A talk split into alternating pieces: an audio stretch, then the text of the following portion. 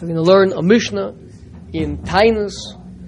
The Mishnah says, Chamesha Dvorim Yiro Es The five things that happened to our forefathers Bishvaser B'Tammuz on the 17th of Tammuz.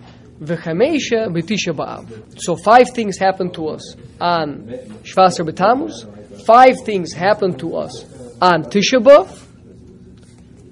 The five things that happened to us on Shvaser b'Tammuz were the breaking of the luchos, the the negation of the continual offering, the, the Tamid offering. Huvka ir, Jerusalem was the, the, walls of Jerusalem were breached, it was cracked open. The wall, the Huvka literally means the city was cracked, like, a, like imagine an egg that, that's cracked open. That's the fortifications of a city are not very effective if they're only on three sides of the city, right? So it's city is fortified all the way around. Once you breach it, you crack it, and then Apostomus,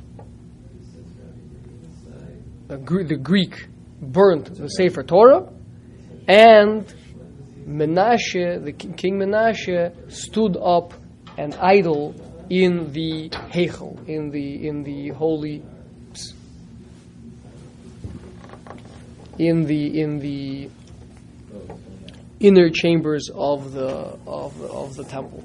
Those are the five things that happened on Shvasar B'Tammuz. The five things that happened on Tisha B'Av were the spies came back and gave the evil report about the land of Israel, where Hashem decreed that we will not be coming to the land of Israel. The destruction of the first temple, the destruction of the second temple, destruction of Beitar, if anyone knows anything, Beitar was the capital, the stronghold of, of, of Bar Kokhba, Bar, or Bar Kaziva, as he's known, uh, which was the final Jewish rebellion against the Romans.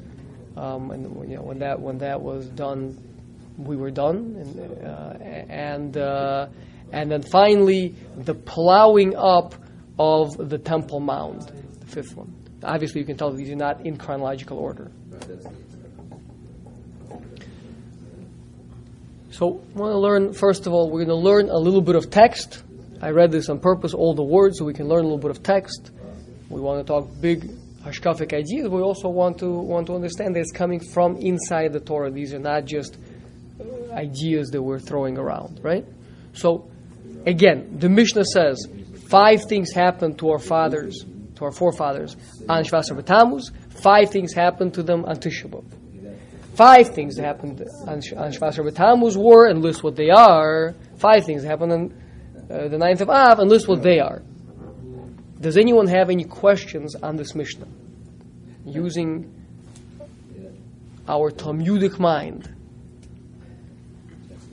Is there a connection between do they correspond to each other? What makes you think? What What makes you think that they would?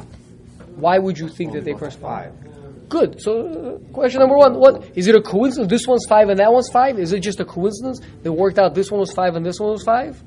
It's a good question. Now, obviously, we don't want to build like large edifices on such a question because sometimes m- maybe there are coincidences. Now we can strengthen the question a little bit. Say, uh, in truth, nothing is a coincidence. In in, in, in, in, in Hashem's mind, there's a reason why a fly landed over here on the table and not over here on the table. Yeah, and then flew away the next moment. There's a reason for that. But that's a reason that even in the next world, we will, we, we will not know.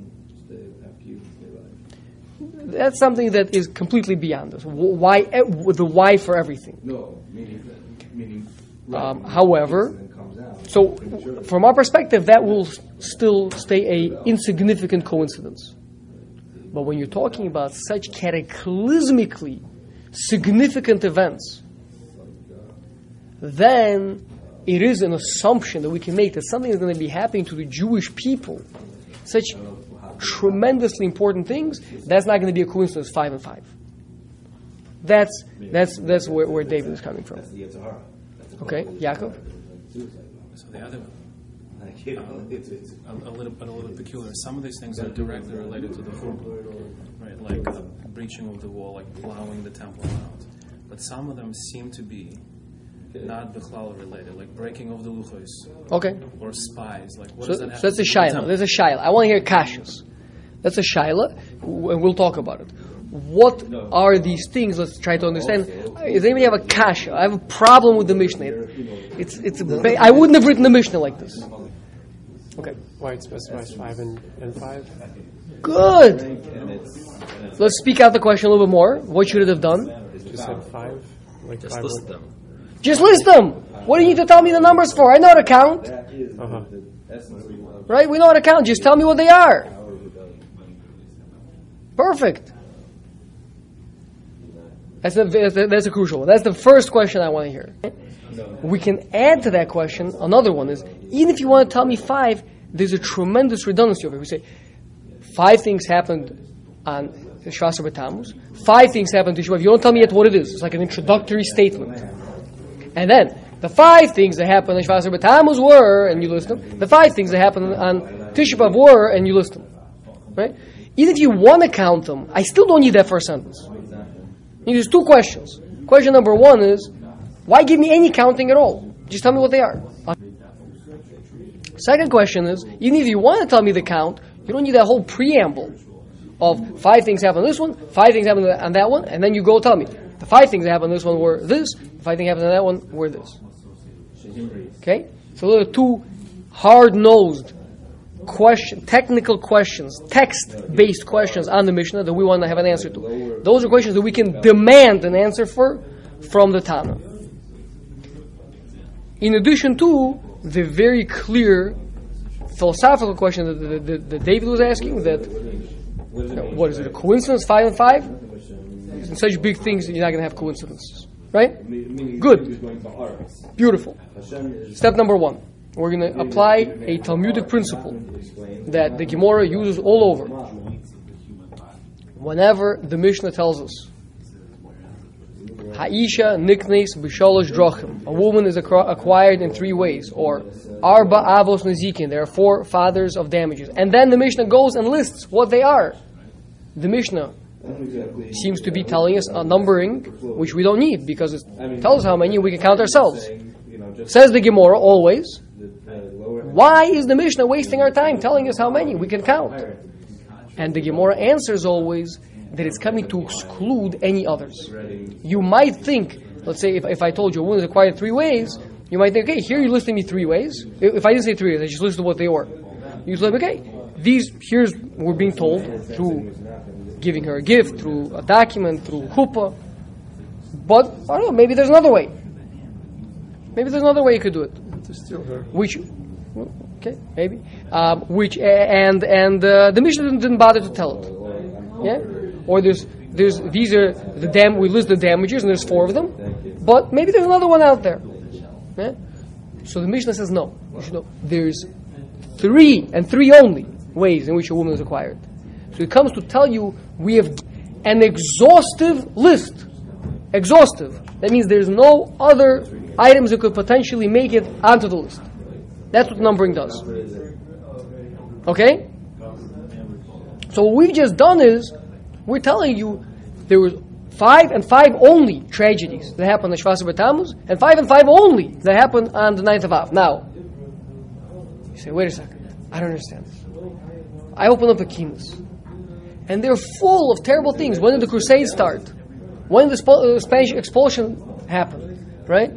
All these terrible, terrible things. I mean, Stalin was was uh, uh, uh, uh, crystal. Uh, uh, all these terrible things happen as a rule on these days. It's very strange for the Mishnah to say it. Now, maybe you'll say, okay, no, but back then when the Mishnah was writing it, those things hadn't happened yet. Okay, so you're telling me that for that entire time, from the time in the desert when we when we when we did our you know with the, with the, the Chet Egel or or the with the Meraglim, all the way until the right compil- compilation of the Mishnah, right? Only five things happen. It's exhaustive list. Only those five. How does that make sense? They were the basis of everything else. Oh, beautiful. So this is exhaustive because it's all inclusive. Unless, unless. There is nothing else that could be. Any other tragedy will, by definition, fall into one of these five buckets. I'm just saying, may- maybe the Iker definition of Adam is not. Okay? These are general, although obviously they were events, but these events were fundamental events. They were, they were, they, they were fundamental, and therefore anything else will necessarily simply be a further reflection or further expression of one of those. Anything around him that's subservient. Make sense? So they're- each have their own category, and then Kristallnacht and the Spanish Inquisition and whatnot, they all would fit into one of those. Right. Uh-huh. The prototypes of everything else. Right. Okay? So That, that's humanity. that is that that that's an answer to and that- so that's an answer to the numbering question. Why why do we need you to number? That's what the, that's what the Tana is teaching us by numbering it, telling us there's five. Okay. Now, why we, we asked why give me the preamble? Why give me uh, five things happen on Tisha B'av and five things happen on Tammuz? And then you go and you tell just cut out that first whole sentence we asked. So And even if it's other people that are subservient to by setting them up like that, we're showing you that, that you should know there's a relation between them. Five things happen here and five things happen there. They, they are they are uh, they, they are parallel. They they are they are there's a real inter interaction between them. Yeah? That's what that initial preamble says. It says five things happen here and five more things happen here, and that is the whole thing. Now I'll go tell you what they are. The five things happen on Tisha uh, on Shras V'Tammuz were these. Five things happen on Tisha B'Av were those. So the answer to question number two of why the preamble is to show you that it's not just five fundamental things here and five fundamental things there, but it's really five and five together. They're working together. Which, by the way, this period that we're in right now is called Bein HaMitzorim. Bein HaMitzorim means between between the sufferings. It's not just that there was a bad thing that happened there and there's a bad thing that happened there. No, we're like in a vice. The two of them are working together. We have to understand what that means. Squeezing us from both directions. Come back to that in a minute. And then obviously, we've also answered David's philosophical question: Is it a coincidence that there was five and five? And he says no. Once we've told you that they are fundamental, they are five fundamental prototypes, archetypes, not a prototype, uh, an archetype. Yeah. And and then we told you that this one and this one are working together. So then, of course, you understand it's not a coincidence that there's five in each one. Okay. Now for the really hard question, the question that Yaakov asked. Right. Now we're going to try to analyze them and ask some hard-nosed questions because we all cry about them. We talk, but let's see which one do we really understand the tragedy of it, and which one maybe we don't understand the tragedy of it yet. Because, like we said in the beginning of this year, the really the avod of the day, the, the task in front of us on Tisha B'Av, right, is to as deeply as possible to internalize the loss, to feel the loss. If we don't understand some of these fundamental categories, then we won't be able to cry with all in all five aspects. Okay? So the questions that I had was seemingly all of the five things that happened on Shvasar B'Tammuz, on the 17th of Tammuz, which were, again, to reiterate, the Shvir Saluchus, the breaking of the tablets, the Bittul Tamid, the, the cessation of the continual sacrifice, Hufkair, the breaching of the walls of Yerushalayim, the burning of the Torah by Apostomus, and the setting up of an idol in the Heichel, in, in the, inside the temple by Menashe. Yeah? So, all five of those seem, although bad maybe, but totally reversible. Menashe set up, let's work our way backwards. Menashe set up a, an, an idol inside the temple. Well, you know what happened to it sometime later? Menashe's son out. took it out, broke it, threw it away. So yes, it was bad, you know, during the time, right? But then afterwards, it was reversible. And theoretically, Menashe himself could have very next day after he set it up, could have actually changed his mind, and gone in there with an axe, chopped it up into little pieces, and thrown it away. Shouldn't. Apostomus burned the Sefer Torah. Took a Sefer Torah, he burnt it. We all have been taught that it's a terrible tragedy if a Sefer Torah gets burnt. And I'm sure people felt really badly about it. But there are many Sefer Torah. And certainly we are very capable of writing out of, of writing more Sefer Torah. So it seems it seems reversible. It, it, it's lacking a finality. It's lacking that tragedy. I think you're, you're, yeah, like going working against you, Huv Kair, they breached the city walls, right? The I have less, less, like, the, the, the Romans, the Romans breached the city walls, right? this isn't who Okay, you are, who breaching the city walls is a perhaps the most catastrophic part that could happen. I mean to say the biggest step towards the ultimate loss is when your walls are breached. It's the biggest step, but it's not the final step. If we examine history, it could be that we will find some cases where the walls were breached and then they managed to fight off the attackers, and then reinforcements came, and and, and, whatever happened, and, and, and they actually managed to defend themselves.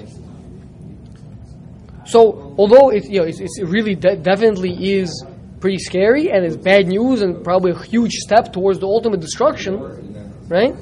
But if it's just another step towards the destruction, okay. So, but there's no, that it itself is not the tragedy. The ultimate destruction is the tragedy. This is just another step in that process, seemingly. Bittul Tamid, the cessation of the continual offering. think they're not shaker. Okay, it stopped, Things you planted, and and then it could be restarted. If you tell me that the, the base of Militia was destroyed, so that's it. There's no, no base of Militia. You, you can't bring sacrifice anymore, right? There's no there's no mizbeach. But here, for some period of time, maybe for a day, we couldn't bring the continual offering. Continual offering is brought every day. We ceased bringing it for a day. Bad, but you could restart it. Where's the tragedy? Where's the terrible, terrible tragedy?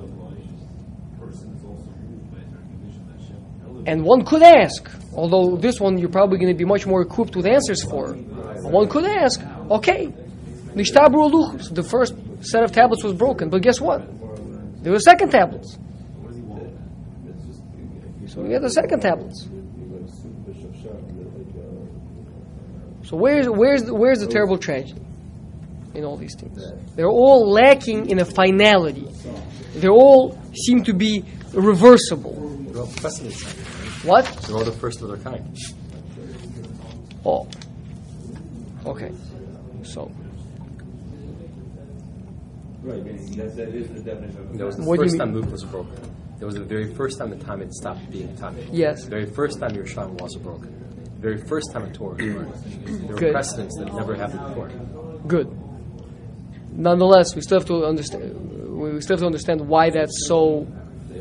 Why, why that's so terrible. Because before that, the concept of even those things happening never never existed. Oh, okay, good. So let, let's hold that. That is exactly where we want to go. We're, go- we're going to use a source, right? Because uh, Is it similar, sorry, Triple to, no, no, it's perfect. What? similar to Am- Amalek? Okay, well, with attacking us after after after uh, after we left Egypt, that everybody else was afraid. What? It wasn't the first time that Amalek attacked us.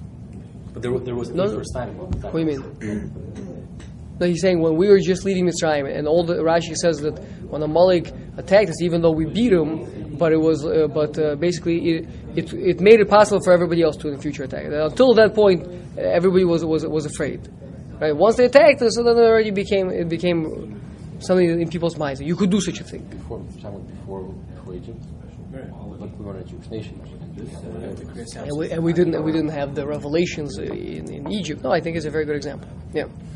Okay.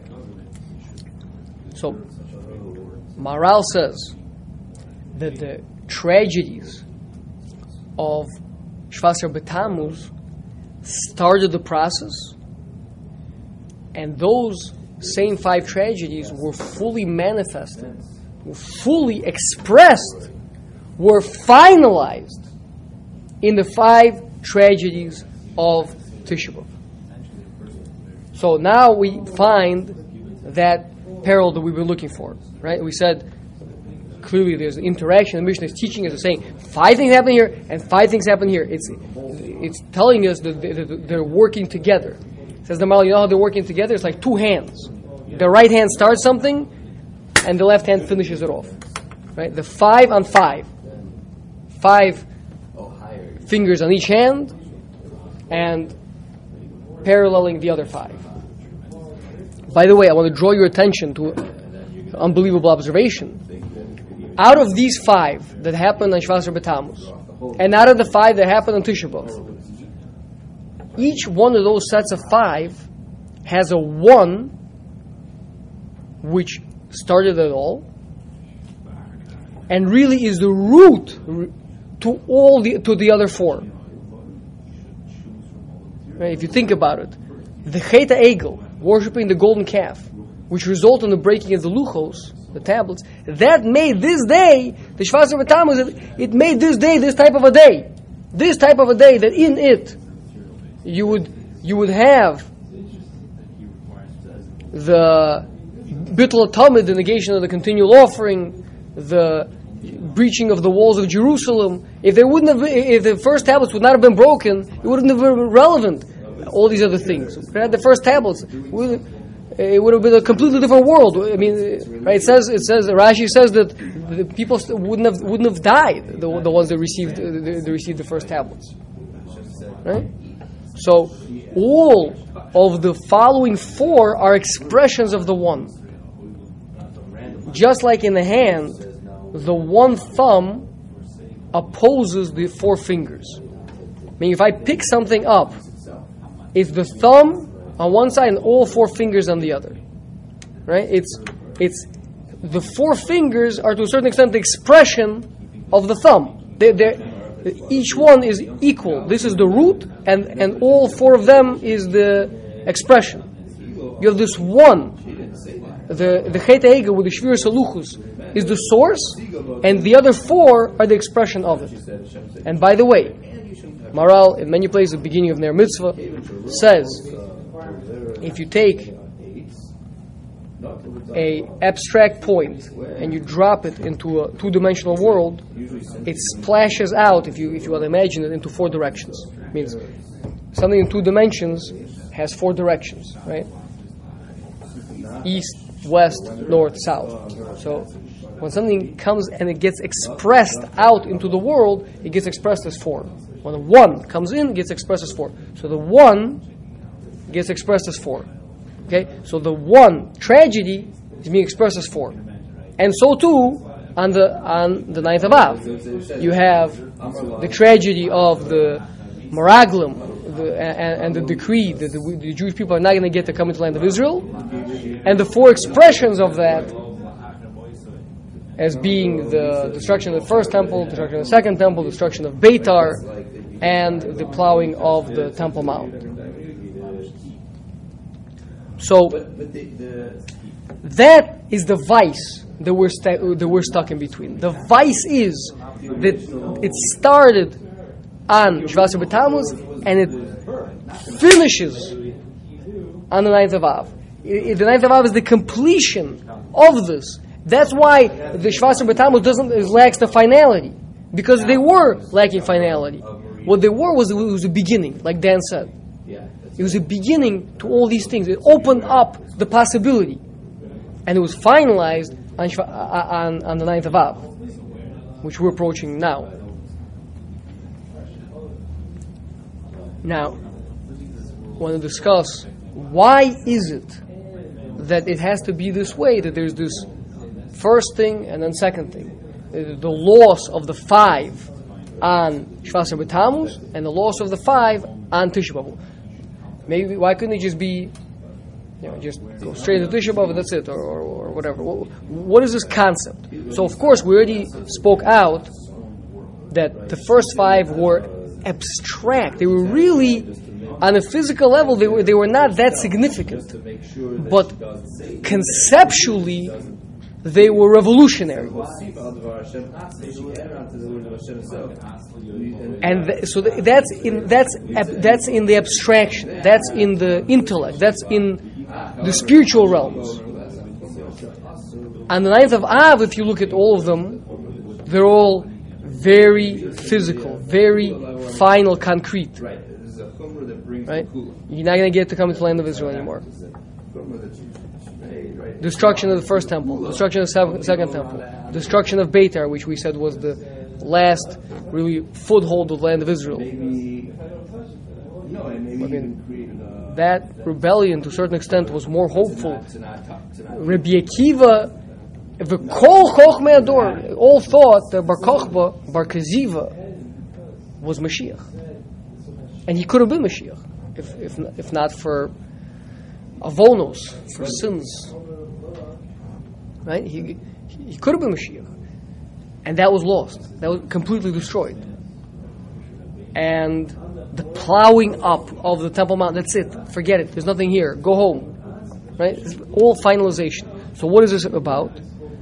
Moshe, Moshe Shapiro, Zecher Tzadik Levracha, so he explained that in the divine name of Hashem, you have four letters. Yud, Hey, and then a Vav, and another Hey. So, the Yud, that we all know, it's a letter that represents abstract thought, very, very high up thought. How so? Well, Rashi in in Parshas Oz Yashir says, what does it mean Oz Yashir? That he Moshe thought to, to Yashir is future tense. The Yud makes it future tense. You put a Yud in front of the word, makes it future tense. Oz Yashir is talking about Olam Haba. It's talking about something abstract, something that doesn't have physical manifestation to it. That's what the letter Yud represents. Vav always represents adding something. V. I say, get me a sandwich, V, French fries, right? So, and. And means in addition. There's going to be some sort of an addition. The hay, we have to understand why is the hay repeated twice? Why is the hay, which is numerical value 5, repeated 5? 5 and 5 in the, in the, in the, in the divine name. Hay and hay. So, the Rashi says on uh, Maharal always quotes this. Uh, sorry, uh, not Rashi. It's the Torah. The Torah says Yosef Atzadik says to the Egyptians, "Hey lochem zora." Behold, here's here's for you seed to take to to eat to, to plow with to to uh, when he when he brings out from the storage houses the seed the grain he says hey lochem zara so hey is an expression of something. It's bringing something out from a concealed state to a revealed state. That's what hey is. That's what the letter hey is. If you think about it the letter hey how do you pronounce the letter hey? It's a trick question for Russians because Russians tend to pronounce a hey like a ches, hey, right? That's, that's because in Russian language you don't have a hey, you have a ches. But uh, in Hebrew, the letter hey is just you just breathe out. Okay, that's hey, expressing, bringing out, nothing else, just expression. Okay, letter hey is expressing the letter yud. The yud represents abstract. How you ex- how you express abstract? Talk about in a second. And the letter vav, which is an addition to the abstract, is expressed again through the second letter hey. So what is being expressed over here? So the midrash, the midbar, uh, Bereshis Rabbi, I apologize, says Vayetzer. Hashem formed man with a double yud. Why is it used two yuds? Vayetzer formed with two yuds. Hashem made two worlds. Yitzir Olam Hazeh, Yitzir Olam Haba. Hashem made two worlds. Yeah? And we know the Pasuk says, Ki Hashem tzur olamim, that with the divine name, I'm doing this. Ka, Yud, and Hey, Hashem formed worlds, plural, two worlds. So the Yerushalmi says, what are these two worlds? These are, with the Yud, Hashem formed Olam Haba, and with the Hey, Hashem formed Olam Hazeh. Okay, so the point is, the Yud is a letter that has to do with Olam Haba, and, the, and then the Hey expresses that. It means it's revealed. How is Olam Haba revealed? Over here, conceptually, it's revealed. We, we, we have a revelation of divinity in an abstract sense, and then the Vav has to do with Olam Hazeh, and the second he expresses that in a concrete, in a physical way. Now you'll ask, why is Olam Hazeh considered an addition to Olam Haba? Vav, we said, is always addition. You're always adding. So, of course, you'll ask Mr. Goichman, who's been learning the Derech Hashem. And I'll tell you right away. Because really, all we need is Olam Haba. All Hashem wanted to do is just to give us Olam Haba. We should be close to Him and enjoy. And, right, and, and benefit from that. But in order that it should be better, He enhanced it. He added an extra feature called of. Olam Hazeh, a place where we're going to work, exert, reach our completion, and through that have ultimately a greater Olam Haba. So the primary thing is the Yud. For example, The Vav adds an extra feature to Olam Haba. It makes it better. Olam Hazeh makes Olam Haba better. It's an extra feature. So those are the two hays. So the point is, what we want is the, uh, reach the first hay in Hashem's name has to do with the, with the abstract, and the second hay in Hashem's name has to do with the concrete, with express, expressing the abstract and expressing the concrete, manifesting, so to speak, Olam Haba, and manifesting, so to speak, Olam Hazeh. these people. And both of those were lost. Both of those haze, those five tragedies that befell us on Shvasar B'Tammuz, At the time of the mice, he didn't feel it. those were connected the first hay. Those correspond to the first hay, the hay of the expression of the ex- abstract manifestation of Hashem was lost. Partial Chico, but it's just like later Temperature on, down. He, he clarified that he wasn't successful. Going to- And on the on the other side, the second uh, on the ninth of Av, the second hay was lost. The manifestation of Hashem in the physical world was lost. So, what are what are these what are these losses that we suffered? Now we're going to get into nitty gritty. So we understand conceptually that we, we understand the structure. Now we're going to understand the details, right?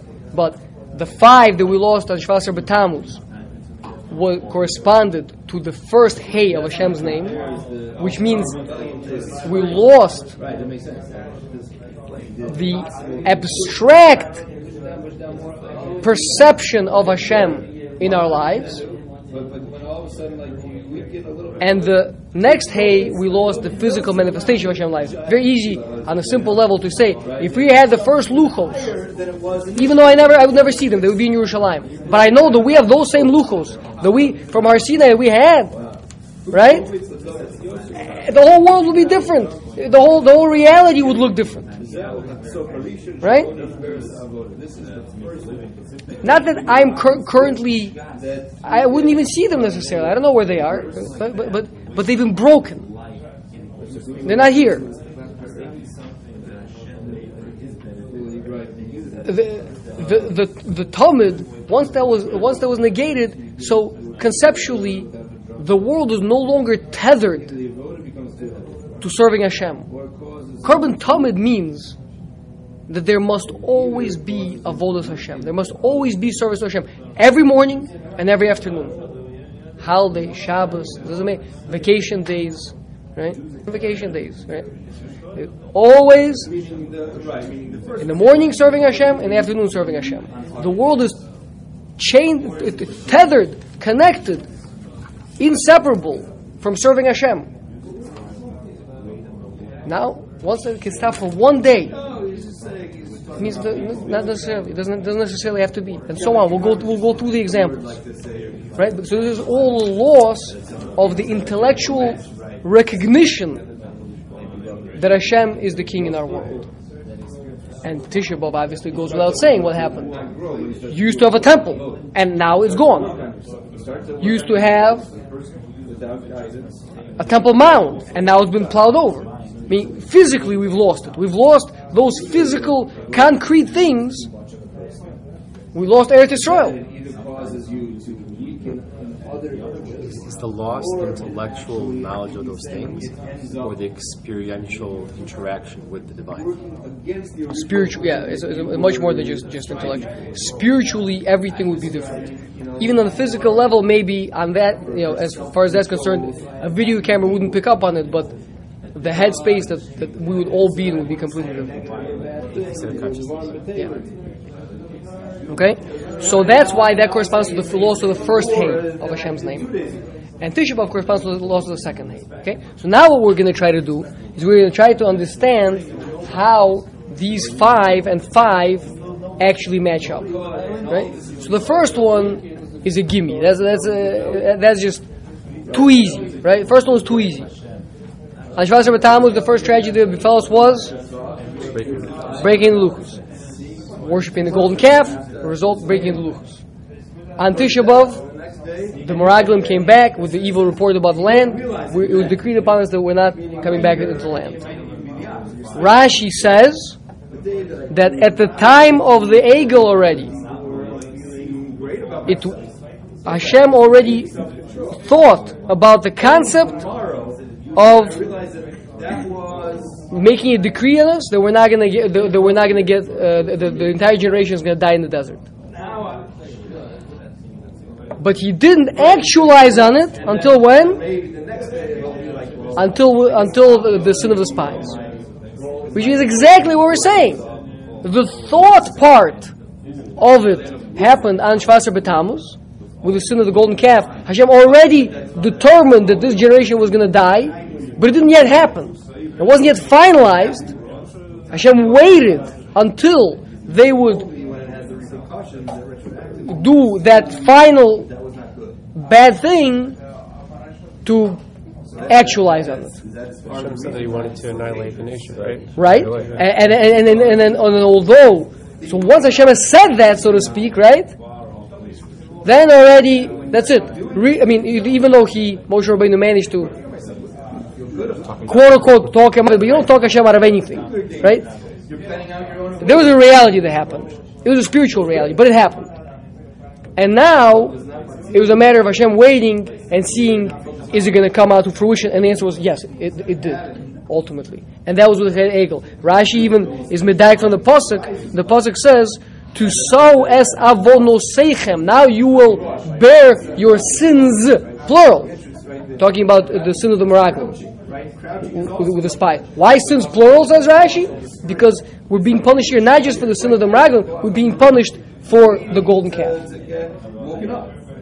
Now, what's the relation between the two punishments? We lost the first tablets. We lost them. They're broken. We don't have them anymore. Was there potentially a pathway to get back to them? It says yes. You know to what? To land of Israel. How specifically? Chazal tell us we would have gone to the land of Israel under Moshe Rabbeinu, we would have never lost. We would have never. We would have never lost the land. All these things wouldn't have happened. Moshe Rabbeinu would not have died in, in, in the desert. Moshe Rabbeinu he never lost the first tablets. Chazal say, uh, Rashi says that when we were at Har Sinai, each Jewish person received two crowns: one for Naaseh, one for Nishma. One for we will do, one will, one will, is we will hear. We understand. And when we sinned with a golden calf, so we lost all those crowns. Chazal say the Moshe Rabbeinu picked them all up and put them in his tent, hid them away. He's got all of them. So Maharal explains obviously what, what's Moshe Rabbeinu going to do with with uh, two pairs of 600,000 crowns. Right? Answer is means that potentiality for greatness that we lost, it stayed latent with Moshe Rabbeinu.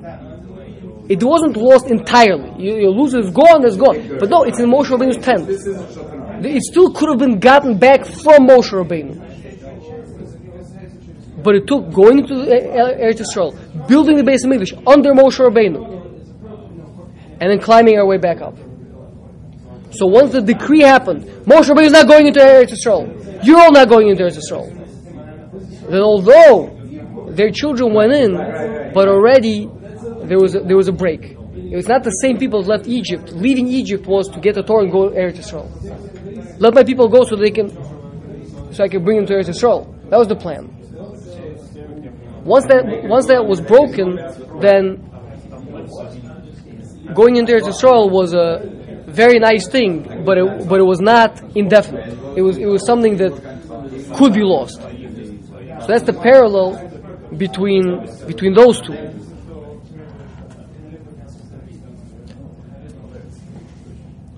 Actually, we have five minutes. Um, there's a moment of choice.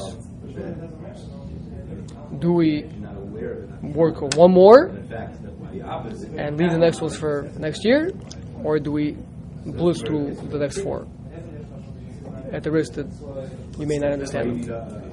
Yeah, let's go. Do we have enough? Are you? Is there going to be enough time for summary and hashkafa and takeaway? And Yes, watching this again. The the hashkafa we, we spoke about the, the I'm saying, like, hashkafa- but like take, uh, the takeaway is the, the, beginning the, part. the, the takeaway is the beginning. Exactly. Okay. Exactly. I mean, the takeaway is the more right now we're understanding the loss. yeah. On Tisha B'av, the, the vote is going to be to feel that law, to feel that. Only if you understand it can you feel it. If you don't understand it, you can't feel it. You know, I, I'm going to take a minute to say something right now. I was in a city once where um, I happened to be in a in a place where a a rabbi was speaking to the congregants, and he said to them, he was talking about what they should be doing on Tisha B'av. He said to them, "Listen, I mean, nobody cries anymore on Tisha B'av. When's the last time you saw anybody cry on Tisha B'av?" And that statement made me want to cry because to get to, to get to the shore. there are people that cry. To, to make such a public, that's where we fall into. The, the, first of all, I know I know plenty of people that, that sob the whole, the whole day through on Tisha In B'av. the process of becoming a and vows, working on one's mitzvah. And to, to tell ourselves that that's it, we're, we're exempt from, from, from crying on Tisha B'av. I don't, I'm not saying that that Rav meant that he was exempting anybody, but apparently he and his congregants are, are not are not able to do that anymore. And that was a real heartbreak for me to hear such a thing. But yes, if we understand correctly what we lost, we will sob our way through Tisha B'av. That's the takeaway. Right now we're working on understanding. But it's so geschmack the understanding. You can't do that in Tisha B'av. Right? So we understand before Tisha B'av and then Tisha B'av we, we, we feel it. So the to understand the second and the third, we have to understand the, diff- uh, the second one being the Bittul Tamid, which corresponds to the destruction of the first temple. The third being Huv Ka'ir, the breaching of the walls of Yerushalayim, which corresponds to the second the destruction of the second temple. To understand this, first we have to understand the difference between the first temple and the second temple. What is the difference between those two temples? The Shekhinah was in the first temple. Very good. What? There were ten ongoing, very good. Mishnah in says there were ten ongoing miracles in the first temple, which was not the case with the second temple. Obviously, those two are related. With the presence of the Shekhinah, there were ten ongoing miracles. Whereas the second temple didn't have any of that. In fact, the second temple did not have the Aron Kodesh inside. Right? So the second temple. So what was it? Was it like a sham? It was a fake. Answer is the second temple unified the Jewish people, and I don't mean it in, in, in a way of you know just in a hollow way. It unified the Jewish people in serving Hashem. Now the service itself was broken. It was not the service that used to be in the first temple, but it but it unified the Jewish people. Meaning there's a temple for service. Temple itself is that the entire Jewish people have one place where they worship. The worship we were doing, the accomplishment of what used to be accomplished in the first temple, of that tremendous closeness, that wasn't happening. But the unity was happening. And the unity is no small thing. It's a huge thing. It's an enormous thing. We've spoken about before, I think, the, the concept that before we can say, before we can, each one of us acknowledge, that we're about to do in Maariv, the oneness of Hashem, we first say, have to say, Shema Israel. Listen, Israel. We can only accept the oneness of Hashem when we are one. And that's what the second temple did for us. That's why, obviously, the first temple was destroyed because of the three cardinal sins. Being as great as it was, the tremendous closeness. So what it took was the terrible Averis, the three cardinal sins, to destroy it. The second temple had one important characteristic to it, and it was a very important characteristic. It gave unity to the Jewish people. So the only thing you weren't allowed to do was sinas chinam. Hatred, tearing the Jewish people apart. That's what destroyed the second temple. The second temple was an item of unification. So the Jewish people were no longer unified, so it wasn't so it wasn't relevant to have a temple anymore. And the theme of the first temple was The actual service itself. I mean, temple. Uh, you have a temple to serve. In the first temple, the service was being accomplished. Actually, the unity was not as great because if you'll notice, in the first temple, we had two kingdoms. We had the southern kingdom of Yehuda and we had the northern kingdom of Israel. So the unity was more shaky. In the second temple, that's all you had was the unity. So with the loss of that, you lost the temple. So therefore, now we can understand An Shvaser B'Tammuz was Nizbatal Tamid. The ongoing sacrifice was negated. That's the sacrifice. That, that's the actual service itself. That was the beginning. If, if, if you can for one day imagine that there's not going to be service, so then already I could imagine there's not being a first temple. The first temple, which was an, which was the embodiment of service, that's what was happening there was the divine service, the presence of the Shekhinah. So once you could have a negation of the Tamid, then you could, then, then you then the finalization of the destruction of the first temple. Whereas the breaching of the walls of Jerusalem, the the Huv Ka'ir, the breaching of the walls was the walls of Yerushalayim make the city one. We're learning Eruvin in the Kollel. When you have a wall surrounding a city, no matter how big it is, and the gates are closed at night, it's one. It's a Rishus HaYachid. It becomes one. It becomes unified. When you breach the walls, you break through the walls, it becomes a Rishus HaRabim. You lose all unity.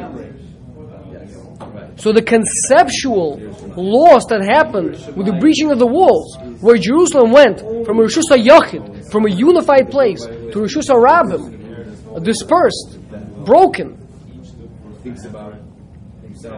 paved the way for the destruction of the second temple, which was a force unifying the Jewish people, just being many, many individuals.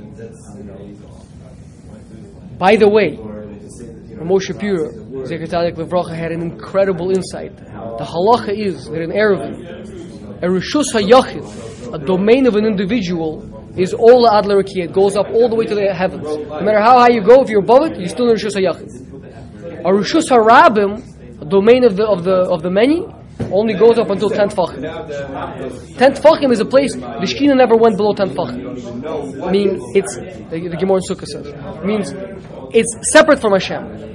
All Adler Rekiya, Rishus HaYachid goes all the way up to the heavens, connects to Hashem. So that unity that we had as Rishus HaYachid allowed us a closeness to Hashem, a certain closeness to Hashem. Once that was broken and breached and was splintered and became a Rishus HaRabim, it broke that connection to Hashem that we had. So that's that's the Huv Ka'ir. So we didn't manage to get through all five.